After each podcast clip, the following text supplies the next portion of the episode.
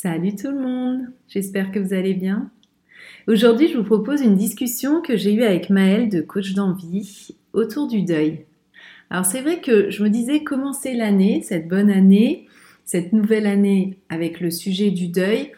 Sur le coup, je me suis dit, c'est peut-être pas la bonne idée. Et puis finalement, si, parce que comprendre le deuil, le, processus de deuil, c'est quelque chose, je pense, qui peut vous aider dans votre parcours. Euh, donc, autant commencer tout de suite. Je pense qu'il n'y a pas de bon moment pour parler de deuil. Donc, allons-y. Euh, Maëlle, elle est coach en deuil. Elle aide les femmes à reconstruire leur vie et reprendre confiance en elles après un deuil difficile. Le deuil, euh, je suis sûre que ça vous évoque la perte, le renoncement, l'échec, la perte de sens, la déception. C'est vrai que le chemin d'une femme en désir d'enfant, pour qui le voyage vers la maternité s'avère compliqué, est très souvent jonché de pertes et de déceptions. Alors ça va du deuil suite à la perte d'un embryon lors d'une fausse couche, le deuil de ne pas pouvoir envisager une grossesse naturelle, celui après un protocole de soins qui échoue, ou encore le deuil de sa fertilité, d'une vie sans enfant, etc., etc. Quand on est confronté à un deuil, c'est comme un, tsunami émotionnel qui vient nous arracher le peu d'espoir qui nous reste et tout bascule dans l'obscurité. Alors la question qu'on se pose toutes, j'imagine, c'est comment se relever après une grosse épreuve et continuer d'avancer et de garder espoir, notamment quand on a des échecs à répétition et donc par conséquent des deuils à faire. J'avais très envie de parler euh, avec Mel autour de ce sujet et dans cet épisode, on évoque notamment la perte de sa maman et mes arrêts de grossesse précoces. On parle bien sûr de ce qu'est un deuil, de ces différentes, des différentes phases du processus. On va parler aussi de la pratique du journaling, des choses à faire pour aider une personne en deuil. On parle aussi de spiritualité et de réincarnation. Alors c'est ma première interview, donc j'ai l'impression parfois de m'égarer, mais ce n'est pas pour autant euh, que c'est inintéressant. je pense pas, vous, vous me direz. Il y aura sûrement des choses à prendre et d'autres à laisser. Euh, je diffuse cet épisode tel qu'il est, sans filtre, et à vous de voir ce qui peut faire écho en vous et ce qui peut vous aider à aller de l'avant euh, si vous êtes confronté à un deuil. Voilà, je vous souhaite une très bonne écoute.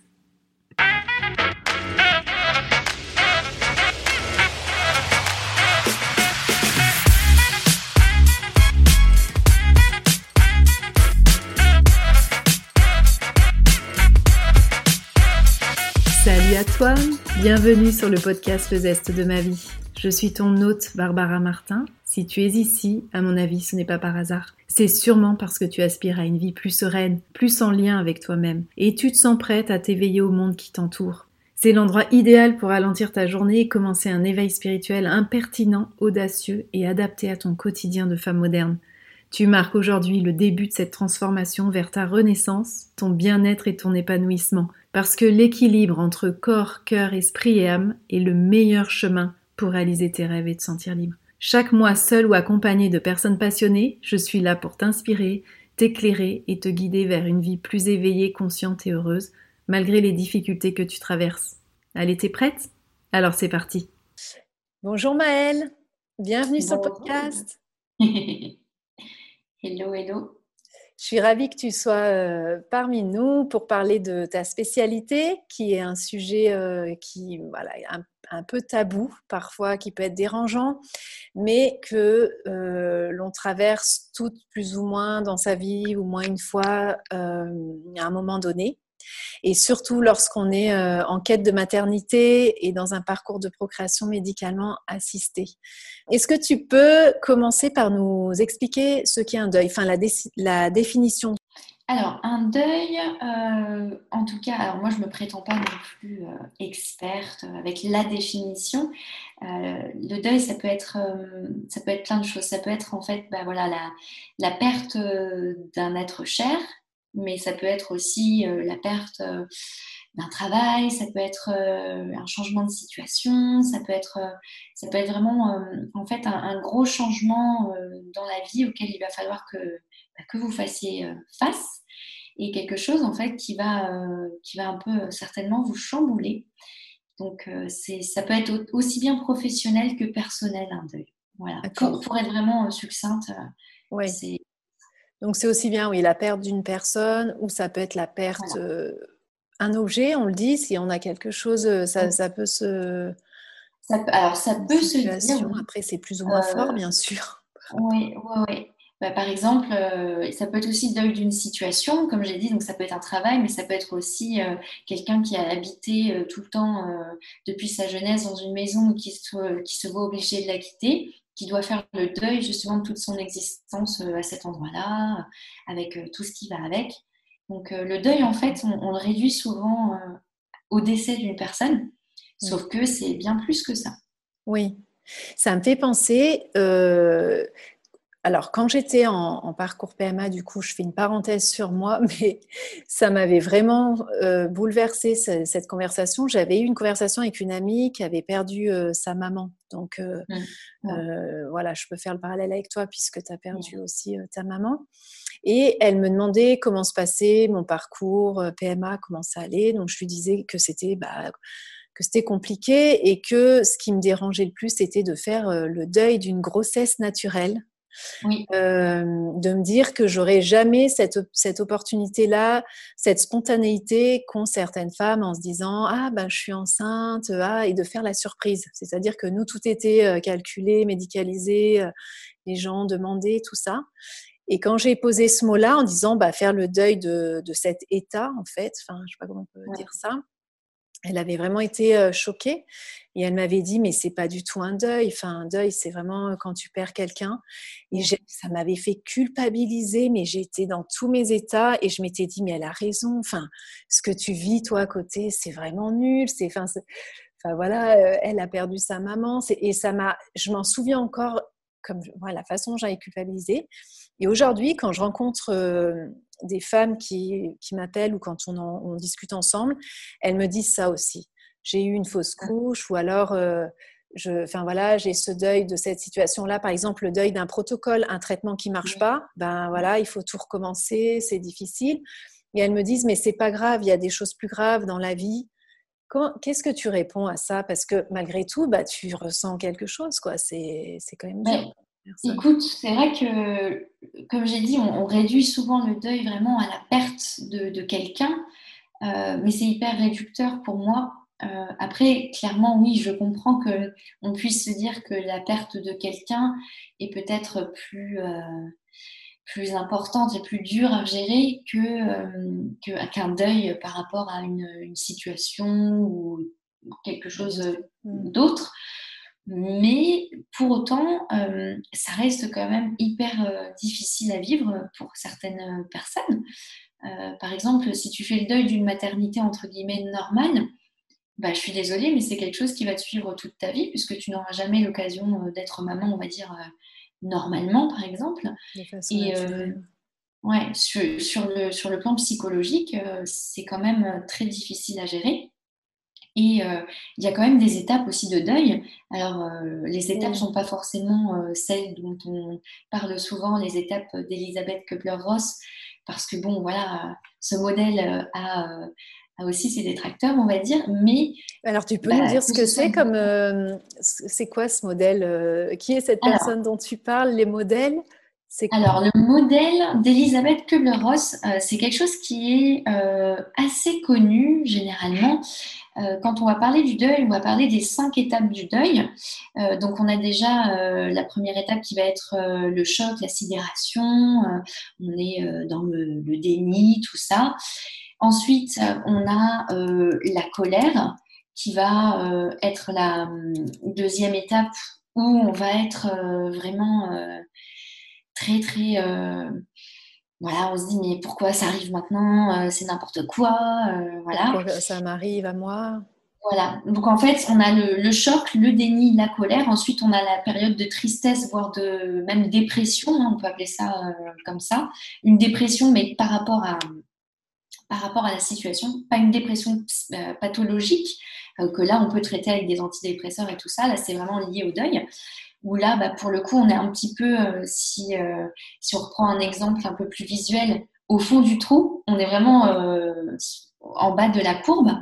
Et après, on a euh, donc le choc, le déni, euh, la tristesse et euh, la colère, pardon, la tristesse, dépression et l'acceptation qui vient en dernier, sachant que l'acceptation, c'est quand on est enfin en paix, si je puis dire, avec le deuil qu'on a vécu, avec la perte qu'on a dû vivre et où on arrive à plus ou moins vivre sereinement, même si, comme j'aime le dire, on apprend en fait à vivre sans. On n'oublie jamais, on apprend à vivre sans.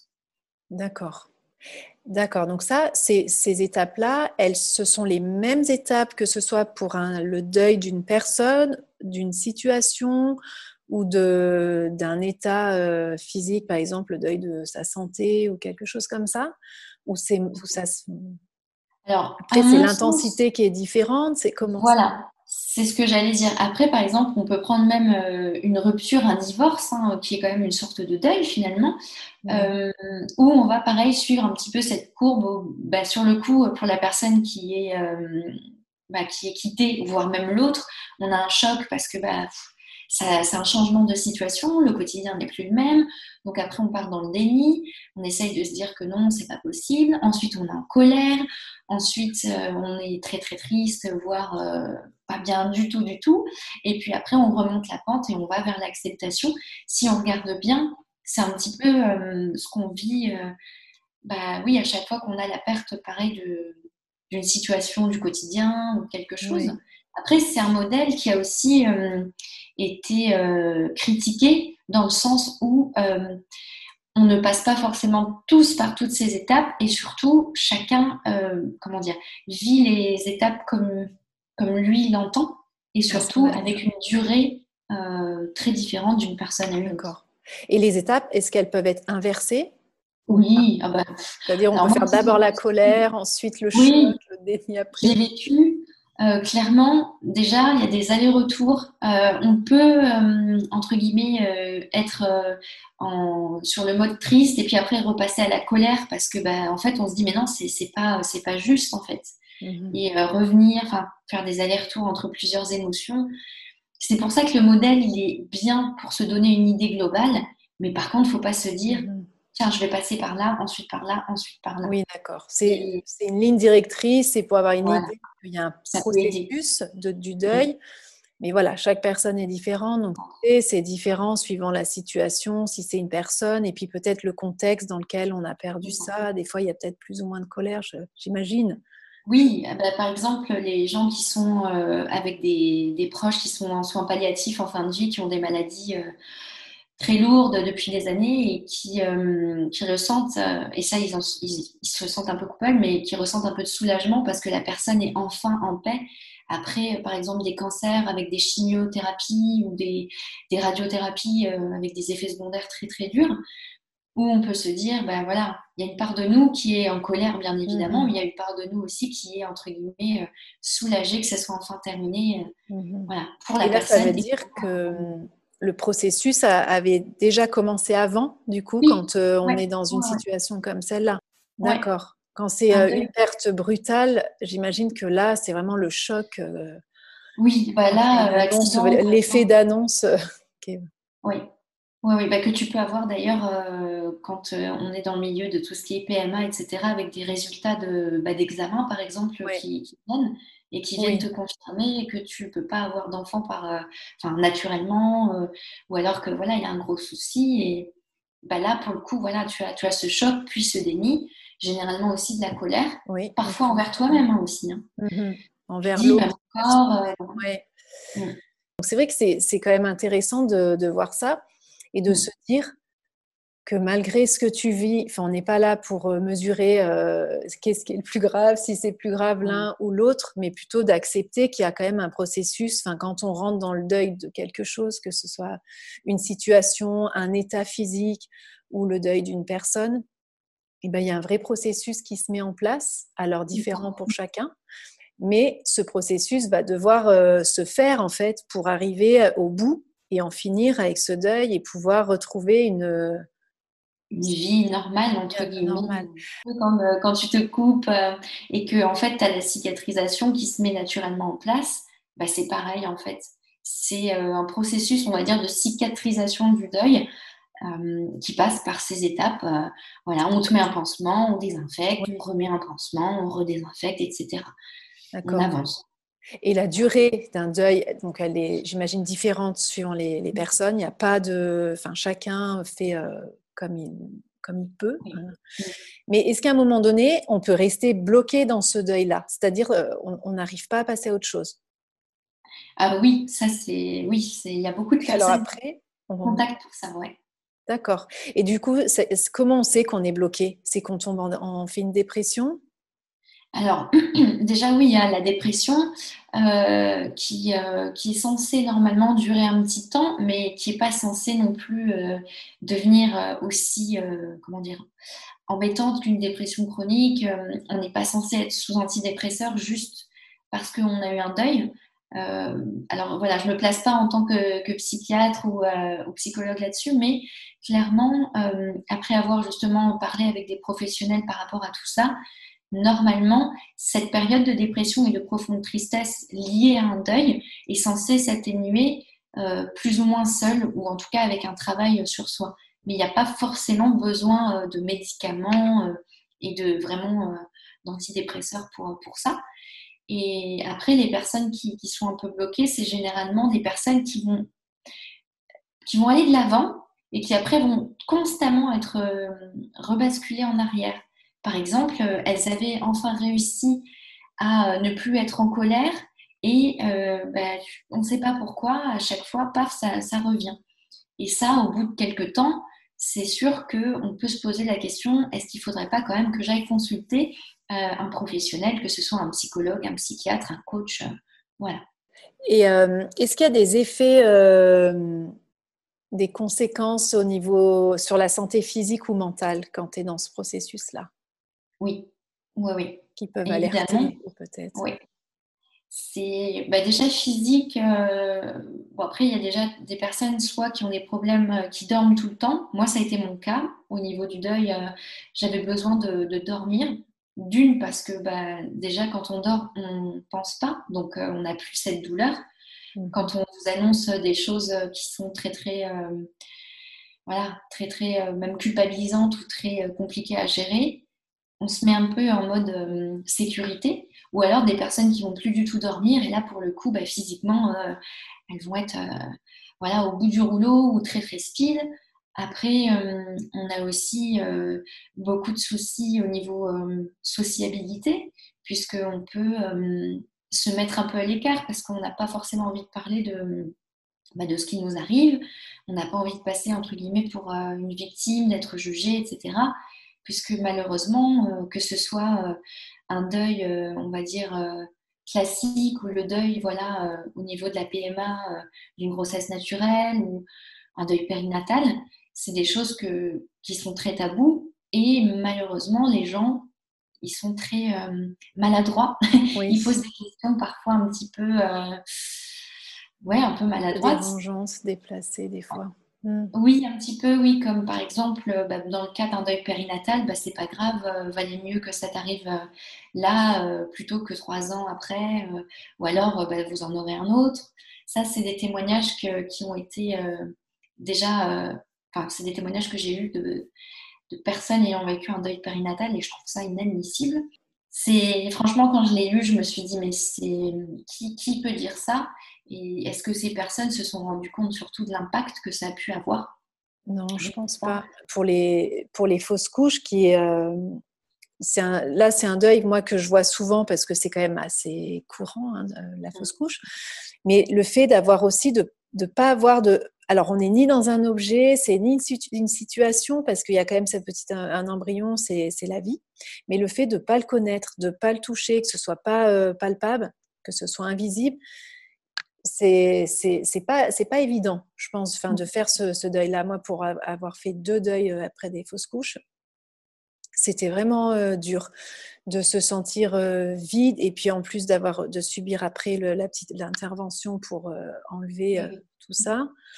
Là, tu conseilles quoi dans des, dans des situations comme ça? Est-ce que tu as des, des outils des, Comment tu, tu fais avec les personnes que tu accompagnes?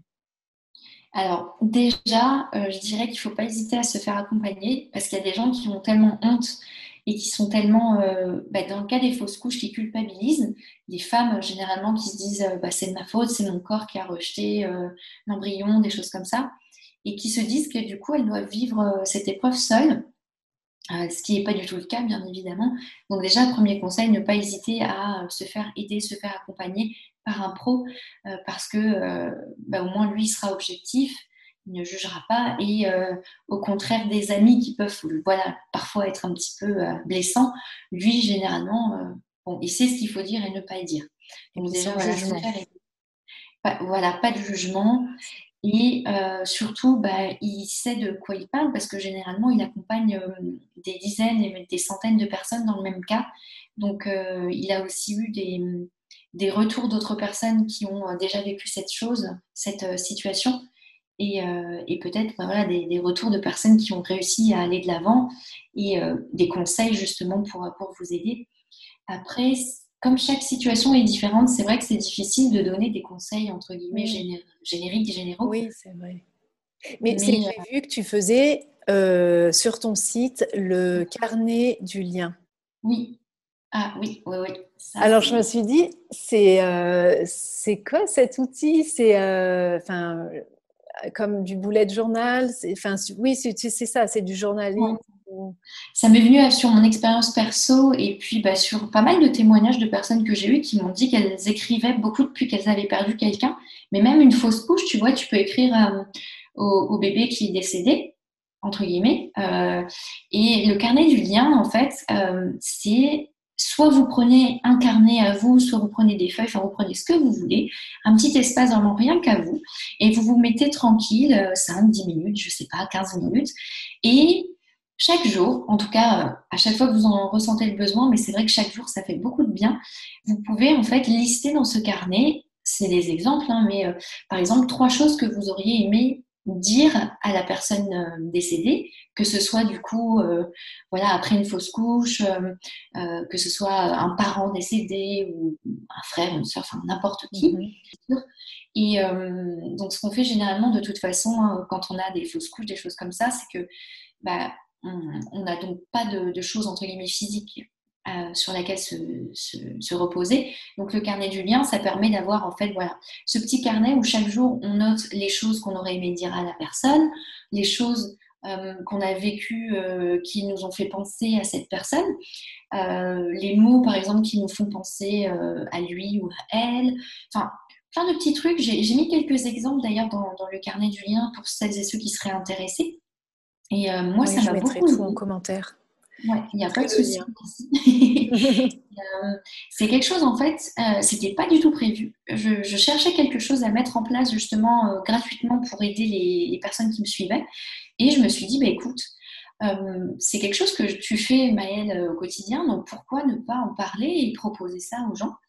Et j'ai pas mal de monde qui l'a téléchargé et des retours qui m'ont dit, bah, écoute, je l'utilise depuis quelques semaines et euh, ça va mieux parce que j'ai l'impression d'avoir voilà, ce lien en fait avec la personne. Alors, on n'est pas dans le, déni, on ne dit pas que la personne elle est toujours là, mais on a toujours ce petit euh, fil d'Ariane, entre guillemets, on a toujours ce petit euh, moyen de communiquer avec le défunt. Et clairement, moi, je sais que quand j'écris dans ce carnet, après, je me dis, voilà, j'ai c'est fait. J'ai eu mon petit moment avec, euh, bah, avec ma maman, entre, en l'occurrence. Et euh, ça fait beaucoup de bien, je trouve. Et alors, parce que la question que je me pose comme ça, est-ce que ça, ça, n'empêche pas justement d'aller de l'avant, de recommencer sa vie, euh, que d'avoir ce lien toujours, en fait, qui est relié au, passé, là notamment dans le cadre d'une fausse couche, pour pouvoir après reprendre, alors des traitements ou pas, hein, mais euh, imaginer une nouvelle grossesse. Euh, mmh. Comment ça se passe? Comment on peut, on peut voir les choses? C'est garder le lien avec euh, cette, par exemple cet embryon qui a été là à un moment donné mmh. et du coup lui, lui faire une place quand même dans sa vie et à côté continuer à avancer. Comment tu vois ça? Bah, Moi, je vois ça exactement comme ça, exactement. Parce que, après, voilà, chacun voit les choses comme il veut.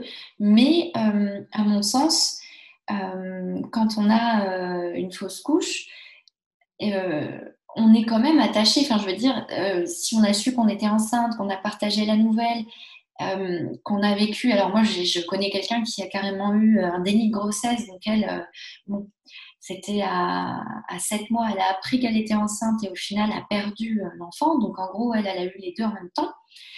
Mais elle a quand même eu un attachement, même s'il a été très court, à, cet embryon. Et je trouve que c'est important de, de, ne pas oublier, en fait, et de dire, bah voilà, j'ai déjà été enceinte, j'ai déjà eu... Euh, voilà, j'ai déjà eu euh, un petit, un petit embryon euh, avec moi et je ne l'oublie pas, mais ça ne m'empêche pas pour autant de me dire que je peux continuer mon parcours, je peux continuer et, et, avoir une nouvelle grossesse.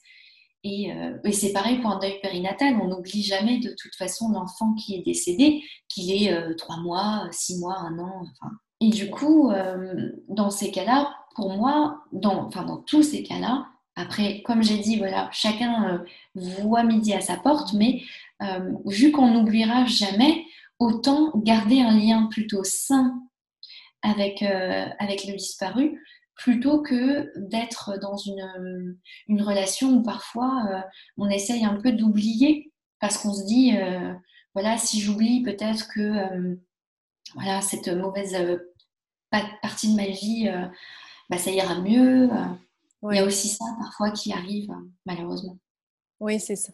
En fait, il faut vraiment. Enfin, L'idée, c'est quand même d'accepter. Il bah, faut arriver à accepter cette, cette perte. Donc, ça passe par bah, tout, toutes les émotions qu'on a, les prendre en compte, les accueillir, leur laisser une place. Ce que j'avais bien aimé dans le carnet euh, du, du lien, alors c'est vrai que moi j'aurais pu aussi écrire euh, les ressentis, comment mmh. on se ressent. Enfin, moi je, travaille beaucoup avec euh, les ressentis. Et les émotions, les accueillir, qu'est-ce qu'on ressent à ce, à ce moment-là. Euh, voilà, quoi, Après, le carnet, clairement, moi, c'est une trame en fait que je donne, quelques idées pour euh, justement qu'après les personnes qui sont intéressées puissent rajouter euh, ce qu'elles veulent. Par exemple, voilà, si tu veux mettre la date avec bah, les émotions que tu as par rapport bah, au défunt aujourd'hui, comme ça, tu peux revenir dessus par la suite. Ça peut être aussi un outil dans le travail de deuil qui te permet de voir un peu ton évolution. Euh, ça, euh, tu peux le faire par exemple euh, en complément de, coaching ou de séances de, chez le psychiatre ou le psychologue. Et ce que tu vois généralement, c'est qu'au début, tu es dans des émotions très, très fortes, voilà, beaucoup de colère, de déni. Et après, en tournant les pages, les semaines qui passent, on se rend compte que ça s'apaise et tout ça. Et ça peut même être très bénéfique puisqu'on se dit, ah, en fait, je fais des, je fais des progrès, j'arrive à avancer parce que parfois on n'a pas l'impression qu'on avance. Mais si, on, avance même un petit peu. T'en penses quoi, par exemple, des rituels dans le deuil? La question que je me pose, mais tu pourras peut-être mieux y répondre parce que tu es plus en lien avec ça, c'est qu'à un moment donné, quand on, est tellement à la limite entre euh, le réel et l'invisible, une fois que les choses sont parties, quoi, qu'il y, a cette perte, Comment on fait pour... Euh, enfin, il y a ce lien avec l'écriture, mais on peut aussi imaginer peut-être euh, des rituels. Alors, il y en a qui font, on entend beaucoup avec la pleine lune, faire des rituels euh, de lune. il y a des rituels dans certaines cultures où on peut avoir un hôtel et déposer des objets de la personne ou de la, ou de la situation. Alors, tout dépend si on y tenait vraiment. Alors, après, ça peut faire vite glauque. ça peut être un peu bizarre, en fait, des bougies, tout ça, effectivement, oui. Voilà. Quand on est dans un. Non, ça, je ne pense pas. Mais par exemple, pour, euh, dans, dans l'idée de, la fausse couche, d'avoir un petit totem avec un petit ange ou des petites choses comme ça, des objets, j'ai pu voir ça aussi. Mm. Et je me suis toujours euh, posé la question de me demander, mais euh, à quoi ça leur sert de faire ça? Alors après, la spiritualité, sur la fin de mon parcours, quand ça devient très long, quand euh, on perd espoir et qu'on est même dans le désespoir, euh, à un moment donné, d'avoir un petit retour euh, du magique et de tout cet aspect, enfin du magique entre guillemets, hein, on n'est pas dans, mais voilà, de tout cet aspect spirituel, invisible, pour en fait soulager sa douleur quand on, ne peut plus expliquer. En fait, on n'a plus les mots et puis et puis c'est inexplicable. Enfin, ça s'est fait, voilà et ben, à un moment donné, on a besoin de se, de se rattraper à ça. Est-ce que tu vois beaucoup de personnes qui font des, des choses comme ça? Alors, est-ce que ça peut euh, aider ça? Alors, ça peut aider. Après, c'est ce que, tout dépend euh, les personnes. Après, euh, j'ai beaucoup de personnes, alors c'est plutôt des personnes qui sont croyantes, là pour le coup, tu sais, qui vont mettre peut-être une photo du défunt avec, je sais pas moi, une croix ou une icône religieuse pour que ça fasse un petit peu comme s'il était bah, sous la protection, en fait, on va dire, du, divin, enfin du, Dieu en lequel la personne croit. Après, à titre personnel, c'est vrai que moi, j'ai pas forcément de rituel. Après, bon, j'ai une photo par exemple de ma maman toujours sur moi et c'est vrai que des fois quand j'ai des coups de blues, je la regarde et ça m'aide. Donc c'est vrai que d'avoir une petite photo, des choses comme ça, ça peut être un mini rituel entre guillemets. Après, le, le mieux, comme je le dis souvent, c'est vraiment de suivre son instinct, de suivre mmh. bah, ce dont on a envie, ce qu'on a, ce qu'on ressent. Parce qu'il euh, y a des fois où, euh, au début, par exemple, je ne pouvais pas avoir de photos, par contre, de ma maman, parce que c'était trop difficile. À chaque fois que je la regardais, je partais en crise d'angoisse, en crise de pleurs, c'était horrible. Oui, le fait d'y penser, ça te ramenait. Euh, ah oui, bah, d'y penser, au début, tu sais. Bon, après, moi, ça a été assez compliqué parce que pendant un an, j'ai eu une sorte de trou noir où, où c'est vrai que je ne me rappelle pas trop ce qui de ce qui s'est passé. Euh, je pensais beaucoup à ma maman, bien évidemment, mais euh, j'ai eu un peu le contre-coup du deuil, moi, un an plus tard, en fait. J'ai pas pris le temps de le faire correctement, donc ça m'a rattrapé. Tu l'as pas fait correctement avant. Comment tu as fait pour pas le faire correctement? Tu t'es noyé dans l'action, dans plein de choses, c'est ça ben, En fait, euh, quand j'ai perdu ma maman, c'était littéralement donc un dimanche et le lundi, c'était ma rentrée en deuxième année de licence sachant que j'étais donc en licence, mais que j'avais aussi un CDI étudiant. Donc déjà, j'avais pas mal de boulot. J'ai pris deux semaines parce que c'était pas possible pour moi d'y retourner tout de suite, mais j'ai pris que deux semaines. Et pendant ces deux semaines, en fait, j'ai fait l'organisation des, euh, bah, des funérailles, enfin voilà, de l'enterrement, tout ça, toute la paperasse. Au final, j'ai pas vraiment eu le temps de me poser pour vraiment me dire, bah, elle est partie, comment je me sens, euh, qu'est-ce que je fais maintenant, quoi. Et après, j'ai repris donc mes études plus mon CDI étudiant. Et j'ai aussi fait beaucoup, beaucoup, beaucoup de soirées pour en fait penser à autre chose. Je sortais tous les jours pour ne pas penser à ça en fait. Donc, pour éviter, éviter le sujet, éviter d'y penser. Et oui, du coup, là, euh, on n'est plus dans l'acceptation, tu te. Ah, mais non, mais là, moi, des émotions. Hmm. Ouais, j'étais bloquée en fait dans le déni parce que euh, pour moi, mourir à 47 ans, c'était euh, pas concevable. Et euh, surtout, euh, mourir en trois mois de l'annonce de la maladie à la date du décès, même pas trois mois, c'était pas possible. Et donc, je pense que mon cerveau, pour se protéger, peut-être, s'est dit tiens, pendant un an, tu vas faire complètement autre chose. Par contre, une fois que tu seras un peu plus forte, peut-être, hop, on va te ressortir tout ça. Donc c'est aussi pour ça que j'accompagne les gens aujourd'hui en leur disant prenez les choses euh, au sérieux dès le début parce que sinon vous allez avoir le retour de bâton après. Voilà. Et c'est euh, des fois ça fait mal. Hein. Un an après, euh, je m'attendais pas à ça. Ah oui, oui, c'est sûr que autant faire les choses, enfin, les faire les choses bien directement. En tout cas, ne pas se, se couper de soi et de se reconnecter, bah, notamment je pense à la phase de la tristesse euh, qui, qui, doit être vraiment... Euh, voilà, qui doit être dure et, et, je peux, et je peux aussi voir ça dans, chez les femmes que, ouais, dans les, chez les femmes que j'accompagne au niveau ben, que ce soit des fausses couches ou de, du deuil d'une grossesse naturelle avant euh, de choisir une adoption. et c'est, c'est pas évident cette phase-là. Il faut vraiment euh, l'accueillir, l'accompagner et se laisser le temps, en fait, euh, bah, de, d'arriver à, à, digérer euh, tout ça.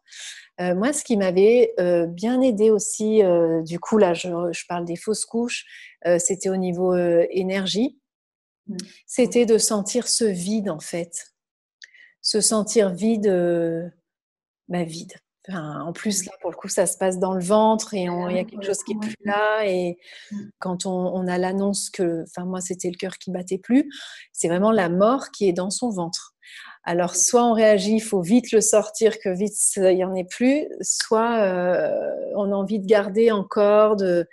Et tout ça, c'est compliqué aussi euh, à gérer cette, mmh. cette tristesse-là, enfin, tout ce qui va avec. Et puis, à un moment donné, ben, quand tout ça se, se, termine, moi, je me sentais mais vide. C'était mais, tellement vide. Et comment concevoir, créer la vie et continuer à vivre quand euh, on n'a plus que du vide? C'était vraiment compliqué ça. Et là, au niveau énergie, de faire recirculer l'énergie, de... ça, ça m'avait euh, quand même bien aidé. Et ce qui m'avait aidé aussi, j'en ai reparlé avec, euh, avec une amie dernièrement qui avait aussi euh, eu une fausse couche, c'était de, de, comprendre, alors je sais pas si ça ne parle pas à tout le monde, mais tu sais, la réincarnation de, de l'âme et se dire, oui. Euh, bah voilà, ce petit, embryon a été euh, réincarné par une âme. Alors moi au début, c'était pas quelque chose qui me parlait vraiment. Petit à petit, je m'y suis mis, mais c'est ce que je disais. Quand à un moment donné, la douleur est trop forte, que toute cette partie invisible, elle devient, c'est incompréhensible. Et puis, le, enfin, vu que notre cerveau, il a toujours besoin de, chercher les, réponses au pourquoi, et que là, bah, on ne sait pas et on est trop dans le flou, et bien à un moment donné, de pouvoir donner du sens. Alors bon, ça peut paraître complètement fou pour certaines personnes, ces histoires de réincarnation, de, choses comme ça. Mais moi, ça m'avait, euh, ça m'avait aidé ça aussi. Et du coup, dans cette idée de lui parler, de comme si c'était quelque chose de physique, finalement, de le sortir avec des objets à l'extérieur, de le parler, de voilà. Et pendant longtemps, je l'avais mis dans, sa, dans, la, dans une petite boîte c'était le test de grossesse, enfin deux trois euh, choses, la petite échographie, les trucs comme ça que j'avais euh, conservé et du coup euh, quand voilà, je, regardais, je, lui parlais. Alors c'est vrai que ça peut aussi te ramener en arrière et c'est hyper dur, mais en même temps le fait de bah, d'arriver à le sortir comme si ça sortait aussi de mon corps, de le mettre à côté et de lui laisser une place en fait. C'était surtout ouais, lui laisser une place dans sa vie et de lui dire on t'oublie pas en fait tu es là. Mmh. Bon, voilà, même si tu as, été là qu'un mois et demi, enfin, dans mon ventre ou quoi, en tout cas, voilà, tu as cette place-là, on va te, te, garder là, on va te, prendre soin de, de toi, de, ton âme, du coup, enfin, de mmh. cette âme qui va repartir. Euh, et ça, ça m'avait, euh, ça m'avait pas mal aidé. Donc, c'est vrai que dans l'idée du rituel, euh, au niveau spiritualité, en fait, c'est plus des choses comme ça qui peuvent paraître un petit peu. Bah, euh, les gens, des fois, se disent, mais c'est un peu perché. c'est ça. Au final, comme tu dis, on se raccroche un petit peu à, bah, ce qui nous fait du bien aussi. Et au pire, si ça n'existe pas, bah, ça nous aura fait du bien. Et puis voilà, quoi. Mais du coup, quand tu parles de réincarnation d'âme, etc., alors moi, j'y crois. Hein. Et il y a le dessin animé Soul aussi. je ne sais pas si tu l'as vu. Je ne l'ai pas, non, pas encore vu. Mais je vois. Ah ben, on est là-dedans. C'est pour les enfants, mais il y a un sacré message quand même, euh, justement, sur le deuil, la réincarnation, euh, les âmes et tout ça. Et euh, du coup, à voir d'ailleurs pour les personnes qui nous écoutent avec, des, bah, avec, les, avec les enfants, parce qu'il y a deux niveaux de lecture. Il y a le niveau enfant, c'est tout mignon, voilà. Mmh. Mais finalement, c'est exactement en fait ce que tu as dit en gros. Voilà, l'âme, oui, oui elle se réincarne après. Euh, et donc, du coup.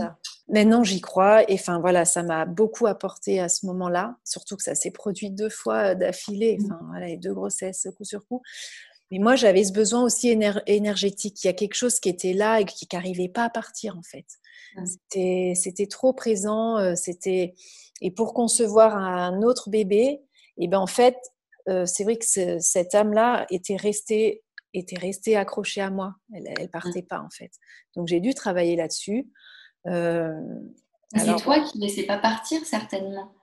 Oui, c'est sur, mmh, Oui, oui, c'est vraiment. Euh, ah oui, c'était vraiment, difficile cette euh, période-là. Jamais j'aurais pensé ça comme tout le monde me disait ah bah ça arrive tout le temps. moi, ça m'est arrivé c'est tout le temps, enfin voilà, c'est rien de dramatique, tu vas recommencer. Et puis voilà, sur le coup, je me disais, bah oui, c'est vrai, il n'y a rien de dramatique à ça. Mais en fait, on ne le vit pas du tout pareil entre ce qu'on dit et ce qui se passe dans notre corps. Et c'est là où il y a une dissociation, on n'est pas du tout en accord avec soi, en fait. Et, là, il faut remettre de la cohérence et se dire, bah voilà, toi, ça te fait souffrir, tu as mal et tu as le droit d'être mal pour ça. J'allais dire justement, la société, pour le coup, euh, c'est aussi ce qui nous freine. Parce que justement, tu as toutes ces euh, injonctions à bah, retourner au travail très rapidement, alors que tu n'es pas forcément très bien. Être euh, souriante, parce que voilà, quoi, il faut que, faut que ça aille, il faut que tu continues d'avancer. Alors que toi, à l'intérieur, tu n'es pas, forcément, bah, pas forcément heureuse, tu n'es pas forcément joyeuse. Mmh. Et, et, ça peut aussi bloquer un petit peu bah, ce processus de deuil, justement, la société qui pour euh, les gens. Oui, puis je trouve que dans ces situations-là, quand t'as pas de, c'est pas palpable, ça, mmh. ça, manque de sens. Il n'y a pas de mots. On appelle ça en plus une fausse couche, qui est quand même pas un mot très sympa. Enfin voilà, ça, ça t'aide pas dans, dans, la, dans la situation. Et il n'y a pas de sens. Est-ce que c'est un embryon? Mais c'est juste un embryon. oui, mais c'est quand même mon futur bébé. Ça enfin voilà, ça c'est aussi c'est compliqué. Donc je pense que redonner du sens, mmh. poser des mots et même ces mots à soi. Enfin dans ce cas-là, pour toi c'est une personne. voilà, tu, tu, tu, fais en fonction. Tu, tu, le nommes, tu le nommes comme ça. Il y en a qui peuvent aussi donner un prénom, enfin, suivant là où ça en est. Alors, quand c'est la fausse couche, ça peut, ça peut être tôt, mais pourquoi pas aussi On peut mettre. Enfin, voilà, ça dépend, comme tu dis, si c'est à 5, 6, 7 mois où le prénom est déjà décidé, ou alors si c'est au tout début et qu'il n'y a, pas de prénom décidé. voilà, c'est aux personnes de voir, je pense, bah, faire euh, ce qui, te, ce qui te fait du bien en fait et pas se sentir jugé par les autres, par la société. Effectivement, il y a beaucoup d'injonctions et de choses qui te... Oui, beaucoup trop. Oui, oui, c'est vraiment, euh, c'est vraiment dur. C'est un sujet tabou qui est pris. Euh, enfin là, on, voilà, on parle de la fausse couche, mais dans ce genre de parcours, il y, a, il y a, plein de situations qui sont compliquées. À la fin des traitements, quand on a fait tous les traitements de, de, PMA et que bah, voilà, tout est fini, bah, là aussi, il y a le deuil de la grossesse à faire. Ben là, c'est enfin, pareil, je sais pas ça, de, si tu as des outils là-dessus sur des situations comme ça, c'est-à-dire faire le deuil d'un d'un rêve, d'une vie, d'un enfin, ouais, d'un rêve, de, la vie que tu t'étais menée, que tu t'étais mise en tête. Donc, voilà, imaginer, excuse-moi, la fatigue. Donc, donc ça, je ne sais pas si tu as une astuce, enfin une astuce, j'allais dire encore une fois un conseil, mais ça dépend des personnes. Mais qu'est-ce qu'on peut faire dans ces, cas-là quand, quand, tu dois faire le deuil d'une étape, soit de l'étape d'avant, c'est-à-dire que tu as épuisé toutes tes cartouches finalement, et donc faut changer et on passe à un nouvel état. Donc ça veut dire de nouveau redonner du sens, un nouveau plan d'action, qu'est-ce qu'on fait, comment? Ce qui est important déjà, c'est de, prendre conscience de, tout ce qu'on est en train de vivre et d'être vraiment dans le moment présent, de vivre les choses. Parce que parfois, quand on a ce genre d'épreuve, on, veut tout de suite passer du coup euh, à la chose suivante et euh, non, non, il faut vraiment prendre conscience ben voilà, malheureusement, euh, c'est tout. On ne pourra pas faire euh, le plan A, entre guillemets, parce que du coup, ça dépendra de la situation euh, de laquelle on parle. Donc, ben, on se dit, voilà, je me pose. je... Après, on peut faire même des, entre guillemets, des petites cérémonies ou des petits rituels pour dire au revoir à, cette première solution qui, qui, est du coup inenvisageable. Ça peut être d'écrire ce qu'on aurait aimé, euh, toutes les choses qu'on aurait aimées et du coup euh, auxquelles on, doit dire au revoir, de les écrire et puis après de... Moi, je sais que soit je les brûlais, soit je les mettais dans l'eau et comme j'avais écrit à l'encre, on voyait que l'encre se dissolvait dans l'eau et enfin. D'accord. Donc en fait, c'est écrire un message et, euh, et, le, et, après faire disparaître ce message-là de façon. Parce que ça sort en fait de, de toi, bah, ce qui est, ce que tes, enfin, tes attentes en fait. Ça sort tes attentes pour plus qu'elles viennent t'embêter par la suite parce que bah, malheureusement, euh, tu vas passer au plan B. Donc, faut pas que tu aies toujours le plan A dans ta tête. Et il n'y a même pas besoin de brûler ou quoi que ce soit le, papier. Juste le fait de l'écrire suffit. Par contre, si on ressent le besoin de faire une espèce de petite cérémonie, comme moi ça a été le cas, ben on, le fait. Mais euh, juste de l'écrire, ça va vraiment le sortir de, nous. Et, euh, et, après, du coup, on est voilà, sur une période où on, ben, on se ressent voilà, sur soi-même et sur cette fameuse, euh, bah, ce fameux plan B. Et on essaie voilà, de, de, partir, on va dire, euh, là-dessus et de, penser à, à, toutes ces belles choses qui nous attendent parce que bah, ce plan B, ce n'est pas le plan A, mais euh, il y, a, y, a, du beau, il y a du positif qui nous attend et, et qui sait, au final, le plan était peut-être juste pas pour nous. Et, et c'est ce deuxième plan, cette cette autre euh, solution qui sera la meilleure pour nous. Ça, C'est vrai que sur le coup, ça peut, ça peut être vraiment dur à entendre de se dire, ben, euh, voilà, tu vas faire une croix sur ta vie de, de maman, et puis tu, tu, vas faire ton plan B. C'est vraiment compliqué, mais je pense que il y a, effectivement, on, ressent bien toutes les étapes du processus de deuil à faire, du deuil de cette première, euh, de ce premier bah, plan, comme tu disais. Et puis arriver, bah, il y aura ouais, toute cette tristesse euh, de ne pas pouvoir accéder à, ça. Et, Il faut euh, l'accepter, ça aussi. Il hein. faut l'accepter.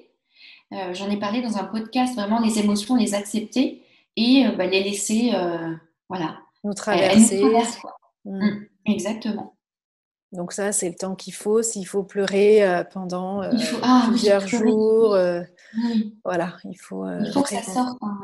Les gens qui vous disent bah, arrête de pleurer, ça va aller. Si vous avez envie de pleurer, il faut pleurer parce qu'en plus de libérer des endorphines, ben voilà, ça, ça va. Ça, ça, continue votre processus et, et, en plus, voilà, avec les endorphines et tout le reste, on se sent mieux une fois qu'on a pleuré. Donc ça aide et ça donne une espèce de petite force supplémentaire pour euh, bah, continuer à se reconstruire en fait. Le plan B ou la parce qu'il y a cette idée de reconstruction par la suite et puis de devoir redonner du sens à sa vie, du coup, à une nouvelle vie qui commence, voilà, une renaissance. Euh, entre ces deux parties-là, donc c'est cette phase de la tristesse de, et de l'acceptation, et donc on est vraiment dans la douleur.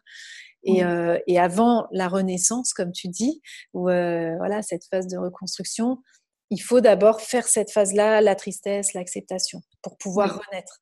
Ça ne sert à rien de brûler l'étape, et puis il faut le temps qu'il faut pour euh, tout lâcher. quoi. C'est ça. Il faut se laisser le temps, surtout, ne pas vouloir brûler les étapes. Euh, se faire accompagner, ça permet parfois d'aller plus vite parce que bah, on a quelqu'un d'extérieur qui voit des choses que nous on ne voit pas, vu qu'on est dans le nez dedans, hein, dans notre situation, et qui va nous aider avec euh, bah, des, outils pratiques, des, voilà, des choses à mettre en place qu'on n'aurait pas forcément eu l'idée de, faire intuitivement. Mais euh, après, euh, les étapes du deuil dont on parlait tout à l'heure, ben, voilà, on, va peut-être rester deux mois là, euh, trois mois là, un an sur celle-ci, revenir un peu en arrière.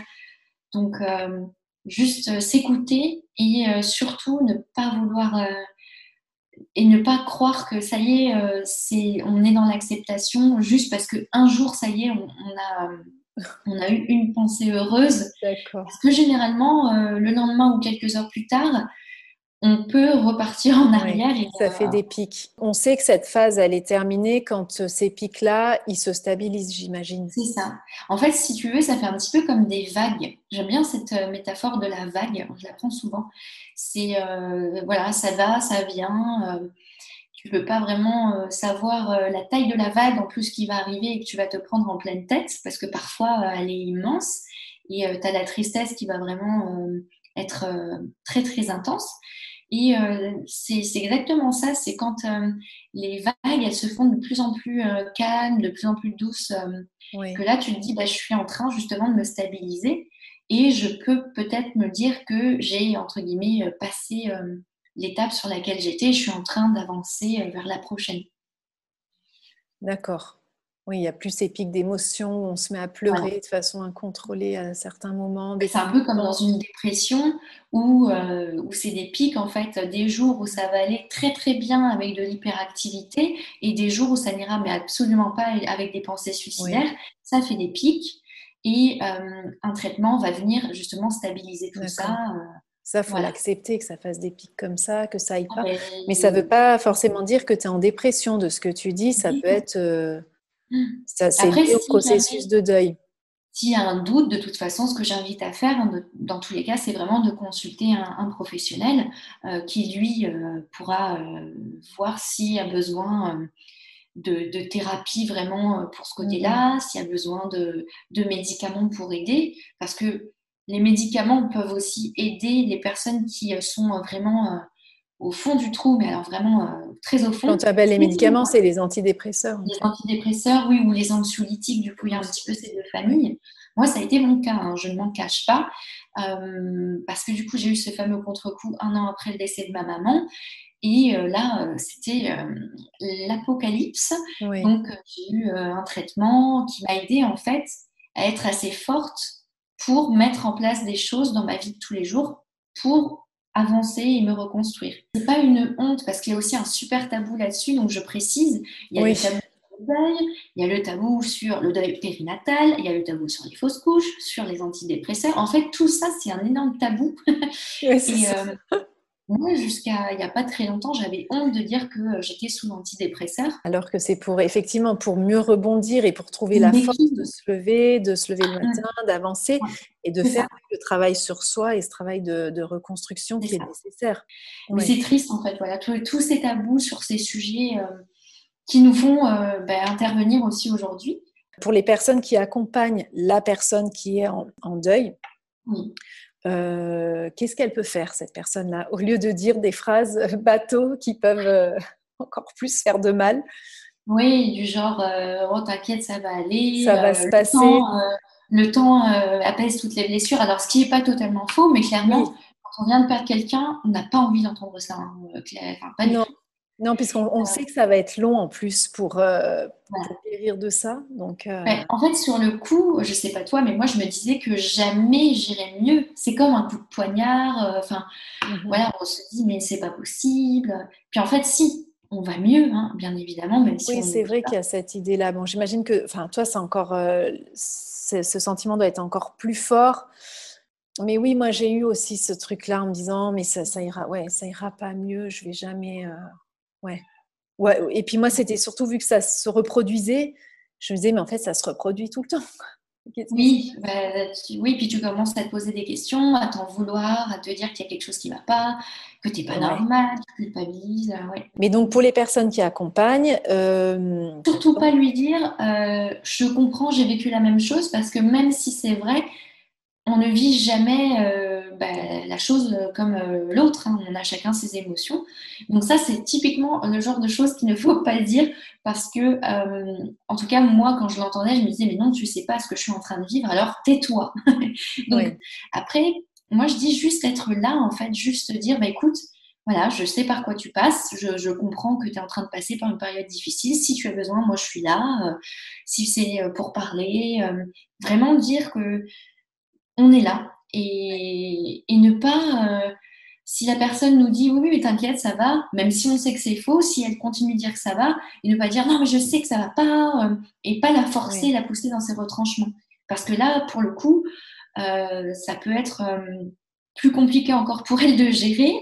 Et peut-être avoir des, gestes, des, des attentions, des choses comme ça. Voilà, alors moi je sais que, après ça dépend des personnes, hein, mais juste qu'on me voilà, mettre la main sur la, main de la personne et lui dire voilà, bah, je suis là pour toi. Alors, euh, c'est vrai que moi, je pensais à des attentions, par exemple, pour le conjoint qui est là et le, voilà, qui ne savait pas trop quoi faire.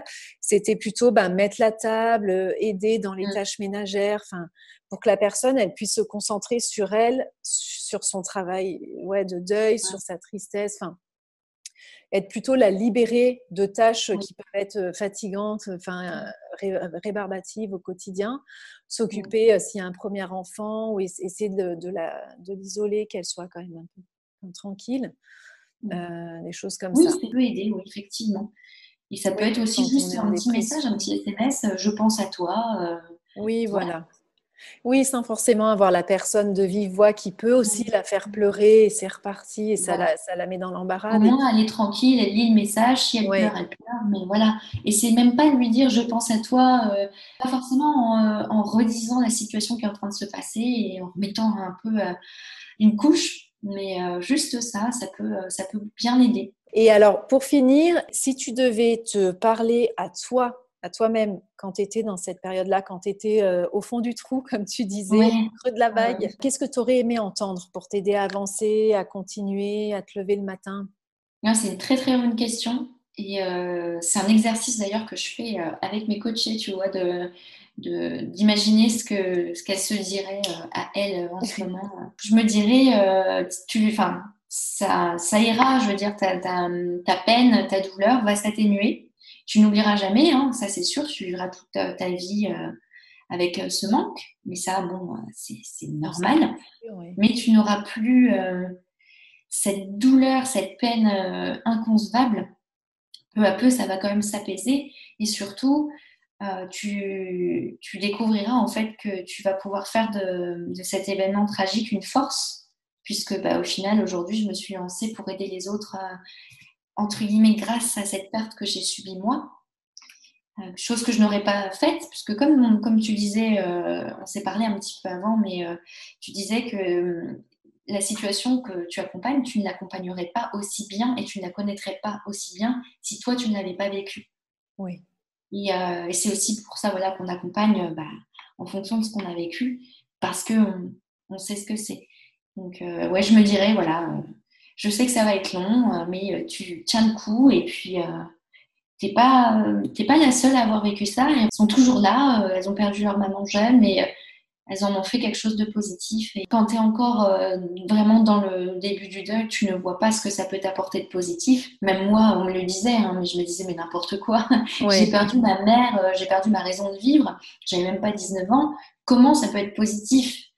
Et il n'y a pas si longtemps que ça, ça fait que 2-3 euh, ans, alors que ça fait 6 ans que je l'ai perdu, que je me suis dit, euh, voilà, je peux en sortir quelque chose avec notamment voilà, coach d'envie euh, où j'accompagne d'autres femmes qui traversent un deuil difficile.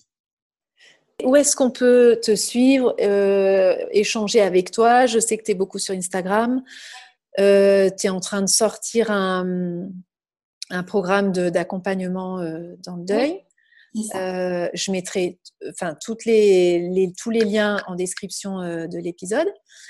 Où tu es la plus active? Alors, oui, bah écoute, normalement, c'est vraiment Instagram où je suis la, plus active, où j'essaye vraiment de poster euh, bah, pratiquement, bon, c'est un jour sur deux, et je suis très en story aussi pour vous faire partager un peu mon quotidien, parce qu'il n'y a pas que les moments très, très durs, très difficiles et très noirs et sombres du deuil, il y a aussi voilà, toutes les, petites choses positives qu'on peut avoir. Donc, euh, bah, Instagram, c'est coach d'envie, tout attaché. En tout cas, je te remercie beaucoup, Maëlle, d'avoir euh, partagé tout ça avec nous. Euh, c'est vrai que c'est un sujet qui est, qui est, particulier, dont on ne parle pas beaucoup. Donc, j'espère que ça va pouvoir aider d'autres personnes. Oui, et puis, bah, je te dis à très bientôt. À très vite. Merci, Maëlle. Je t'en prie. J'espère que cet épisode t'a plu. Si c'est le cas, je t'invite à t'abonner à ce podcast pour rester informé de la sortie des nouveaux épisodes. Et si vraiment t'as le cœur de m'aider à faire découvrir ce podcast, alors laisse-moi 5 étoiles ainsi qu'un petit témoignage pour me dire ce qui t'a plu. Ça va m'aider à faire grandir ce podcast en apportant toujours plus de contenu pour que tu puisses vivre cette transformation positive dans ton quotidien et surmonter les obstacles présents sur ton chemin vers la maternité. Je te dis à bientôt